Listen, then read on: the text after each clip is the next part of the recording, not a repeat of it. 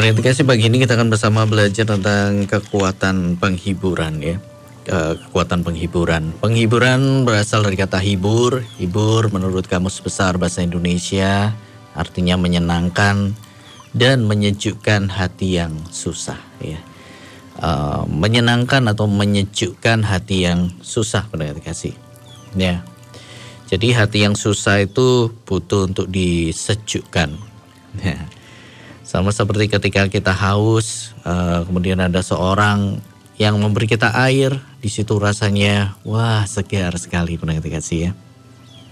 Nah, seperti itu juga ke keadaan orang yang sedang susah ya, keadaan orang yang sedang berbeban berat ya. Dia butuh ya namanya penghiburan ya. Hatinya perlu disejukkan pendengar kasih. Nah, tujuannya apa hatinya disejukkan? Supaya dia kembali bangkit ya. Kembali bisa berbahagia ya. Kembali bisa punya pengharapan nah. Biarlah kita mendengar kasih dalam hidup ini boleh saling menghibur satu dengan yang lain ya. Saling menghiburkan satu dengan yang lain. Nah berarti kasih kesejukan di dalam hati itu yang uh, diperlukan berarti kasih karena dengan menyejukkan hati satu sama lain ya kita ini menjadi bisa bertahan ya melewati masa-masa seperti apa pun ya. Karena ada kesejukan-kesejukan yang kita bagikan ya. Kesejukan ini bisa lewat kata-kata ya. Lewat senyuman kita waktu kita bertemu ya, apa yang kita lihat apa yang kita dengar Nah, itu bisa menyejukkan kita berkat kasih. Nah, dan biar kita boleh saling menyejukkan hati satu dengan yang lain. Entah lewat kata-kata, entah lewat senyuman, entah lewat uh, raut wajah kita. Ya. Berkat kasih. Nah, kita kan baca ya di dalam kejadian pasal yang kelima. Kejadian pasal yang kelima ayat yang ke-28 dan seterusnya. Kejadian pasal 5 ayat yang ke-28. Setelah Lamek hidup 182 tahun, ia memperanakkan seorang anak laki-laki dan memberi nama Nuh kepadanya. Katanya, anak ini akan memberi kepada kita penghiburan dalam pekerjaan kita yang penuh susah payah di tanah yang telah terkutuk oleh Tuhan. Nah di sini perhatikan sih ada seorang yang bernama Lameh ya, dan dia memperanakkan seorang anak laki-laki dan dia memberikan nama. Nah, dan dia berikan nama di dalam nama itu dia taruh sebuah harapan. Iya, dia taruh sebuah harapan. Nah, jadi di balik nama yang diberikan kasih ada satu harapan ya di dalamnya. Uh, anak ini akan jadi seperti apa? Nah, kasih ya. Jadi kalau anda menamai anak-anak anda dengan nama tertentu, nah, di dalamnya pasti ada harapan. Anak ini akan menjadi anak yang bagaimana? Ya. Hmm. kasih. Nah, jadi banyak nama-nama kasih. Nah, tapi di sini uh, diberikan nama Nuh ya. Kalau orang Jawa macam-macam ya. Ada yang menamakan anaknya ribut. luar biasa, macam-macam berarti kasih ya. Nah, tapi di sini diberikan nama Nuh. Ya. Dan dia berkata, anak ini akan memberi kepada kita penghiburan dalam pekerjaan kita yang penuh susah payah di tanah yang telah dikutuk oleh Tuhan berarti kasih. Jadi ini harapan Lamek yang memberi nama Nuh, ya. Karena anak ini diharapkan akan memberi penghiburan dalam pekerjaan yang dilakukan Lameh yang penuh susah payah di tanah yang telah terkutuk oleh Tuhan. Ya, jadi tanah telah terkutuk oleh Tuhan karena dosa. Sehingga orang akhirnya manusia harus bersusah payah ya uh, untuk bekerja pada waktu itu kasih pada waktu itu. Nah, nah, intinya Lamek meminta memberi nama Nuh ya dan di dalamnya tersirat ada satu penghiburan. Kenapa dia membutuhkan penghiburan? Karena dia merasa pekerjaan ini dilakukan ya, penuh susah payah di tanah yang telah terkutuk oleh Tuhan. Jadi dia merasa kehidupannya penuh susah payah, kasih. Dan dia butuh yang namanya penghiburan. Nah, jadi ketika ada kesusahan kasih, ketika ada hati yang susah, ya di situ perlu adanya penghiburan. Nah, karena dengan penghiburan, ya, kesusahan itu kasih bisa menjadi sirna. Ya, tiba-tiba ada kekuatan yang baru ya. Walaupun mengerjakan sesuatu yang berat pendengar uh, tapi ketika ada sesuatu yang bisa menjadikan penghiburan kita maka kita akan selalu beroleh kekuatan yang baru. Walaupun apa yang kita jalan itu uh, masih tetap berat pendengar nah itu yang luar biasanya dari kekuatan sebuah penghiburan karena itu mari kita menghiburkan satu sama lain ya. Nah, eh, lewat perkataan sekali lagi, lewat apa pun yang bisa kita lakukan untuk menyejukkan hati orang ya yang sedang susah ya, dan lain-lain. Nah, pada waktu perang dunia kasih ya, pada waktu perang dunia yang kedua ada seekor anjing yang bernama Smokey ya. Anjing ini uh, ikut ya. Menemani perawat yang sedang bekerja merawat tentara yang sakit dan terluka ya. pokoknya Smoky ini ada di sana ya dan perawat yang melihat Smoky ini uh, meminta izin untuk membawa anjing ini ya. Karena anjing ini milik seorang ya yang dibawa ke medan perang berarti kasih nah, kemudian ketika suatu saat um, pemiliknya ini terluka dan harus dirawat ya. Semoga ini ikut ya. Dan dia akhirnya juga menemani perawat yang bekerja merawat tentara yang sakit dan terluka. Ya. Jadi pemiliknya waktu sakit nah ini membuat Smoky ini uh, dibawa oleh temannya dan menjenguk pemiliknya ini. Nah, akhirnya ketika melihat Smoky Nah, perawat yang melihatnya minta izin ya membawa Smoky ini untuk mengunjungi prajurit yang terluka dan dirawat di sana.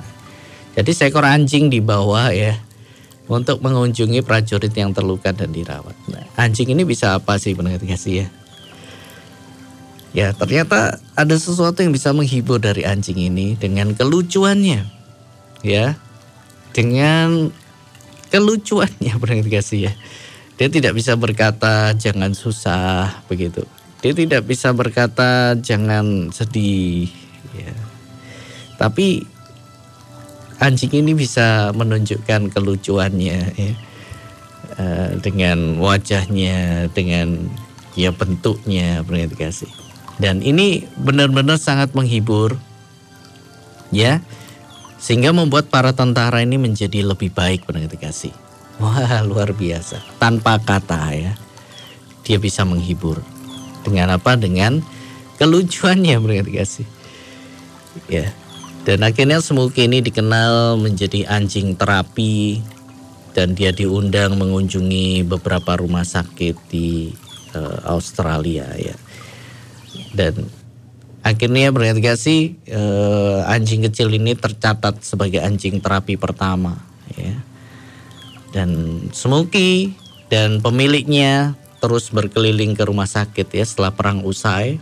Smoky dan pemiliknya ini terus berkeliling rumah sakit untuk menghibur para tentara veteran Perang Dunia Kedua.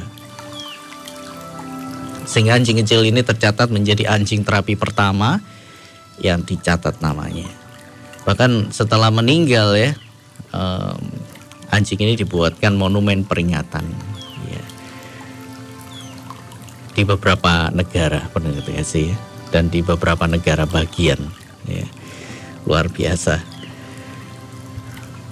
Nah ini yang dilakukan oleh anjing ini yaitu menghibur mereka yang sedang susah.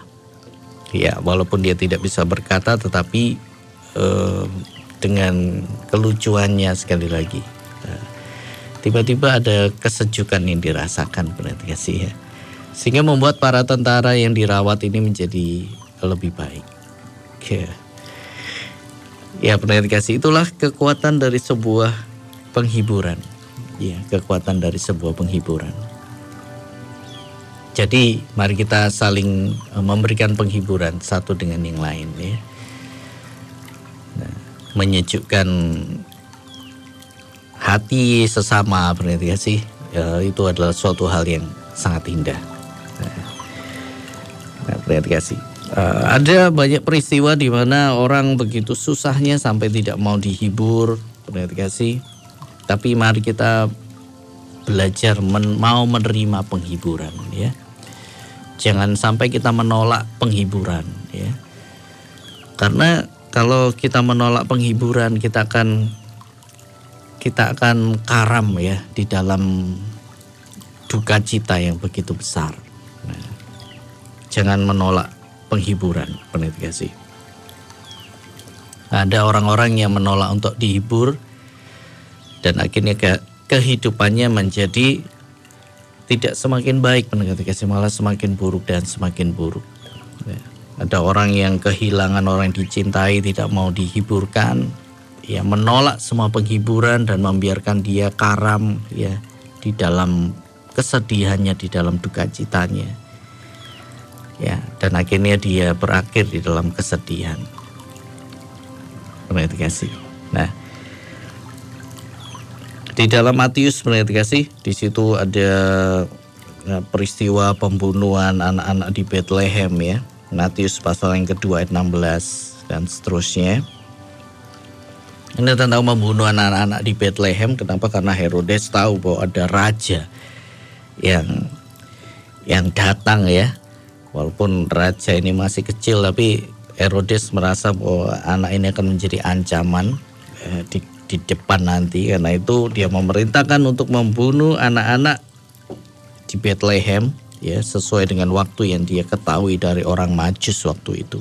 Nah, jadi ada pembunuhan yang besar-besaran ya. Pembunuhan anak di Bethlehem ya, anak yang berumur 2 tahun ke bawah. Di ayat yang ke-17 dengan demikian genaplah firman disampaikan oleh Nabi Yeremia, terdengarlah suara di Rama, Tangis dan ratap yang amat sedih, Rahel menangisi anak-anaknya dan ia tidak mau dihibur sebab mereka tidak ada lagi. Jadi untuk apa penghiburan ini kan karena anak-anaknya sudah tidak ada lagi. Ya. Sesuatu yang hilang, ternyata kasih. Untuk apa kan tidak bisa dikembalikan yang sudah mati. Ya, tetapi penghiburan itu tetap penting walaupun tidak bisa mengembalikan yang hilang tapi bisa memulihkan keadaan kita yang sedang berduka. Misalnya kita kehilangan orang yang sangat kita cintai, meninggal dan tidak bisa kembali lagi, berarti kasih. Nah, penghiburan itu memang tidak bisa mengembalikan yang mati hidup lagi. Tetapi penghiburan itu bisa memulihkan hati kita yang terpuruk dalam kesedihan untuk bangkit ya. Bangkit ya. Hati kita disejukkan dan kita boleh bangkit kita merasakan uh, hidup ini indah berarti kasih ya. Dan kita kembali melangkah di dalam kehidupan ini. Nah jadi jangan pernah menolak penghiburan. Wah untuk apa dihibur kan percuma sudah di PHK pekerjaan tidak bisa kembali lagi jangan pernah menolak penghiburan Ah, untuk apa saya dihibur? Toh orang yang saya cintai sudah meninggal, tidak bisa kembali. Nah, dia untuk apa saya dihibur ya? ya. Toh, ya kehidupan masih sulit. Nah, terima kasih. Penghiburan itu akan memberikan kita kekuatan, akan memulihkan kita, terima kasih sehingga kita bisa melangkah lagi dalam kehidupan ini. Nah, jadi mari kita menjadi orang-orang yang mau menerima penghiburan. hati saudara dan saya itu perlu disejukkan benar kasih hati setiap kita yang susah itu perlu disejukkan nah, jadilah orang-orang yang saling menguatkan satu dengan yang lain ya dengan penghiburan. Nah duka cita yang terlalu besar pendengar kasih itu bisa membuat kita ini terpuruk ya. Terpuruk pendengar kasih terpuruk dengan sangat dalam. Nah kita akan baca juga di dalam 2 Korintus pendengar kasih ya. 2 Korintus 2 ayat yang ketujuh 2 Korintus 2 ayat yang ketujuh di sini dituliskan, sehingga kamu sebaliknya harus mengampuni dan menghibur dia supaya ia jangan binasa oleh kesedihan yang terlampau berat. Ini bicara tentang mengampuni mereka yang telah jatuh dalam dosa. Jadi orang yang telah jatuh dalam dosa itu pun juga punya kesedihannya, berarti kasih ya. Mereka sudah salah, mereka sudah jatuh, mereka sudah ya intinya bersalah. Dan mereka sedih berarti kasih ya. Ya tetapi Rasul Paulus ya, mengajarkan ya bahwa kita harus mengampuni mereka yang telah jatuh dalam dosa. Ya mengampuni dan menghibur. Perhatikan sih? Mengampuni dan menghibur. Nah harus diampuni orang yang bersalah perhatikan kasih ya ketika seorang kedapatan berdosa bersalah. Dan dia sudah menyesali dosanya berarti kasih ya kita tidak seharusnya kaku atau keras kepadanya. Ya. Supaya setan tidak mengambil keuntungan dengan menjerumuskan dia ke dalam keputusasaan. Nah berarti ya. Supaya si jahat tidak menjerumuskan dia dalam keputusasaan benar gak sih? Nah, kenapa? Karena keputusasaan ini bisa ya bisa menghancurkan seseorang benar gak sih? Nah, hmm. supaya jangan binasa oleh kesedihan yang terlampau berat. Jadi kesedihan itu ada batasnya berarti gak sih ya. Jadi kalau kesedihan itu terlampau berat itu sangat berbahaya. Nah, ada batasnya. Orang uh, sedih itu ada batasnya.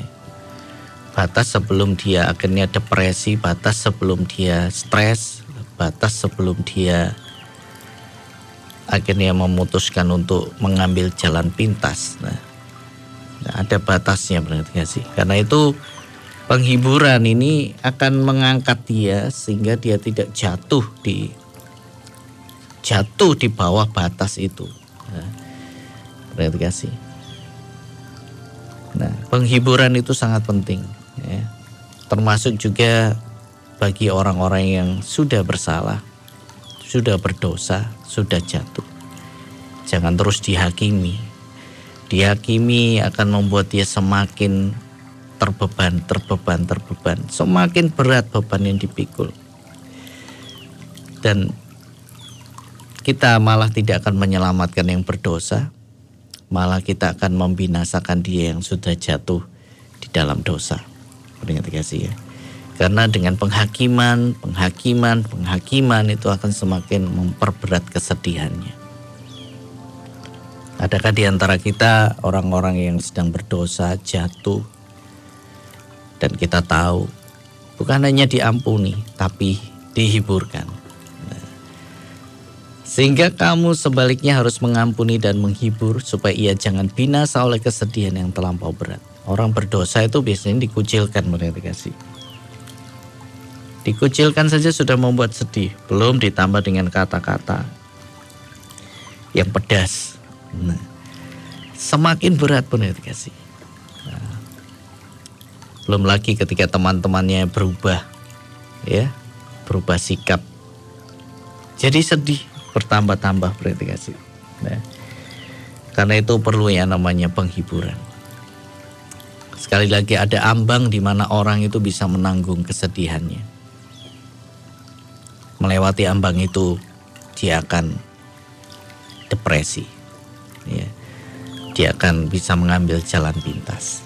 Nah, jadi penghiburan itu akan mengangkat ya supaya tidak ada yang binasa. Nah, di terjemahan yang lain uh, supaya jangan binasa oleh kesedihan yang terlampau berat ini diterjemahkan tidak tenggelam oleh kesedihan yang berlebihan. Jadi kesedihan yang berlebihan bisa menenggelamkan seseorang. Kalau sudah tenggelam ya binasa. Saya pernah tenggelam. Kalau tenggelam ya kalau tidak tertolong mati pernah kasih. Saya nyaris mati waktu masih kecil tenggelam di sungai. Ya gara-gara sungai sedang besarnya, uh, airnya sedang tinggi ya. Namanya anak kecil ya suka saja uh, mandi di sungai. Padahal itu sudah sangat berbahaya. Ceritanya adik saya naik ban, um, biasa naik ban dorong-dorongan ya. Dorongnya terlalu berlebihan akhirnya dia uh, dia masuk ke pusaran air walaupun tetap di atas ban. Wah. Kemudian kami pun saling berusaha menolong kakak saya yang perempuan yang pertama, yang kedua dan saya melihat itu saya saya pun berusaha menolong ya. Seharusnya saya cari orang yang lebih dewasa untuk bisa menolong ya. Tapi saya pun akhirnya langsung saja. Jadi saling memegang kaki maksudnya supaya bisa ditarik begitu. Tapi malah tidak tertarik terima kasih. Ya malah kami mengapung di atas air dan karena saya capek saya lepas pegangan tangan saya. Saya masuk ke pusaran air itu dan saya tenggelam saya lihat di atas air di atas kepala saya saya tahan nafas saya tahan nafas sebisanya karena saya tidak bisa keluar pusaran air itu begitu kuat ya. Saya tahan nafas uh, untuk berapa waktu kemudian sudah tidak kuat lagi menahan nafas akhirnya saya menghirup ya. Menghirup air itu berarti kasih. Dan ketika saya menghirup air itu sudah gelap. gelap semuanya. Tuh, jadi tenggelam itu bisa buat orang mati kalau tidak ditolong. Wah, kemudian puji Tuhan ada ada yang menolong ya. Karena kakak saya berhasil keluar dari pusaran itu dan lari dan memanggil pertolongan. Mama saya juga terjun ke sungai itu ya. Tapi dalam gelap itu saya hanya melihat mama ya. Saya melihat saya digendong mama dan saya menangis. Nah, kalau saya tidak melihat mama mungkin saya sudah mati waktu itu. Karena saya ditemukan sudah e, mengambang begitu ya, mengikuti aliran sungai. Nah, dan ada yang lihat rambut saya. Kalau tidak ada yang lihat rambut saya, ya saya akan jatuh ke pusaran air yang di bawahnya lagi. E, dan kemungkinan mati benar kasih ya. Nah, jadi kesedihan yang berlebihan itu bisa menenggelamkan dan kalau orang tenggelam tidak ditolong bisa mati. Sama seperti di terjemahan yang lain juga ya, supaya jangan orang itu karam oleh tersangat duka citanya. Karena duka cita bisa menjadi karam. Jangan sampai terlalu bersedih hati sampai putus asa. Dan lain sebagainya. Nah intinya pendengar kasih bagaimana kita ini tahu ya eh, betapa pentingnya penghiburan dalam hidup ini. Kita tidak pernah tahu susahnya saudara kita ya. Seperti apa susahnya, bahkan di balik tawa pun siapa yang tahu kesusahan seseorang ya kan. Orang bisa tersenyum di luar, tapi kita tidak pernah tahu susahnya di dalam hati seseorang. Nah, karena itu biar kita dalam hidup ini boleh saling menghibur satu dengan yang lain. Benar kasih. Karena penghiburan itu akan mengangkat ya. Mengangkat sehingga kita tidak sampai di ambang batas kesedihan itu yang membuat kita akhirnya binasa. Perlu penghiburan, penghiburan, penghiburan, benar gak sih? Ya. Karena dengan saling menghibur kita akan menjadi kuat menurut kasih. Nah, sehingga tidak ada seorang pun yang binasa. Tapi semuanya bisa melewati. Termasuk Lamek, kenapa dia memberi nama Nuh supaya anak ini menjadi penghiburan dalam mengerjakan tanah yang sudah terkutuk oleh Tuhan yang harus dikerjakan dengan susah payah. Supaya apa? Penghiburan itu supaya dia kuat. Dia terus bekerja dan dia tetap kuat karena ya setelah bekerja ketemu anaknya ya yang diberikan pengharapan bahwa anak ini kan menjadi penghiburan pulang kerja susah payah lihat anaknya wah kekuatannya bangkit kembali. Besok kerja lagi, capek, susah payah pulang ketemu Nuh. Wah, kekuatannya pulih kembali. Besok tetap menghadapi kondisi yang susah payah. Tapi dia bekerja dan dia pulang, dia melihat Nuh dan dia kekuatannya bangkit kembali. Pendengar kasih. Itu yang terjadi. Keadaan bisa jadi tidak berubah, tetapi dengan adanya penghiburan kasih kita bisa kuat melewatinya. Entah bagaimana ada kekuatan yang baru di setiap harinya. Ya. Ketika sudah susah pulang lihat Nuh ada kekuatan baru. Nah, atau kita e, berkarya di luar rumah pulang bertemu keluarga yang kita cintai. Wah yang sangat menghibur ya ada kekuatan yang baru. Besok kerja lagi, capek-capek ya, dimarahi. ada kan kerja dimarahi, ada yang kerja tidak pernah dimarahi pimpinan. Pulang ketemu orang yang dicintai, bangkit lagi kekuatannya, semangat lagi. Ya, seperti itu penghiburan. Keadaan bisa tidak berubah, tapi kasih kita memperoleh kekuatan yang baru untuk kita terus melangkah. Nah, itulah penghiburan. Jadi hiburkanlah satu dengan yang lain, kasih. Nah, yang sedang mengalami kondisi yang susah, sulit, ya, yang kehilangan sesuatu yang berharga, pekerjaan atau apa pun, ya, yang sedang jatuh dalam dosa, hiburkanlah, kasih. Hiburkanlah, ya karena saya percaya orang yang sudah berbuat dosa dan sudah tahu dosanya ingin berubah. Hiburkanlah, benar kasih. Hiburkanlah.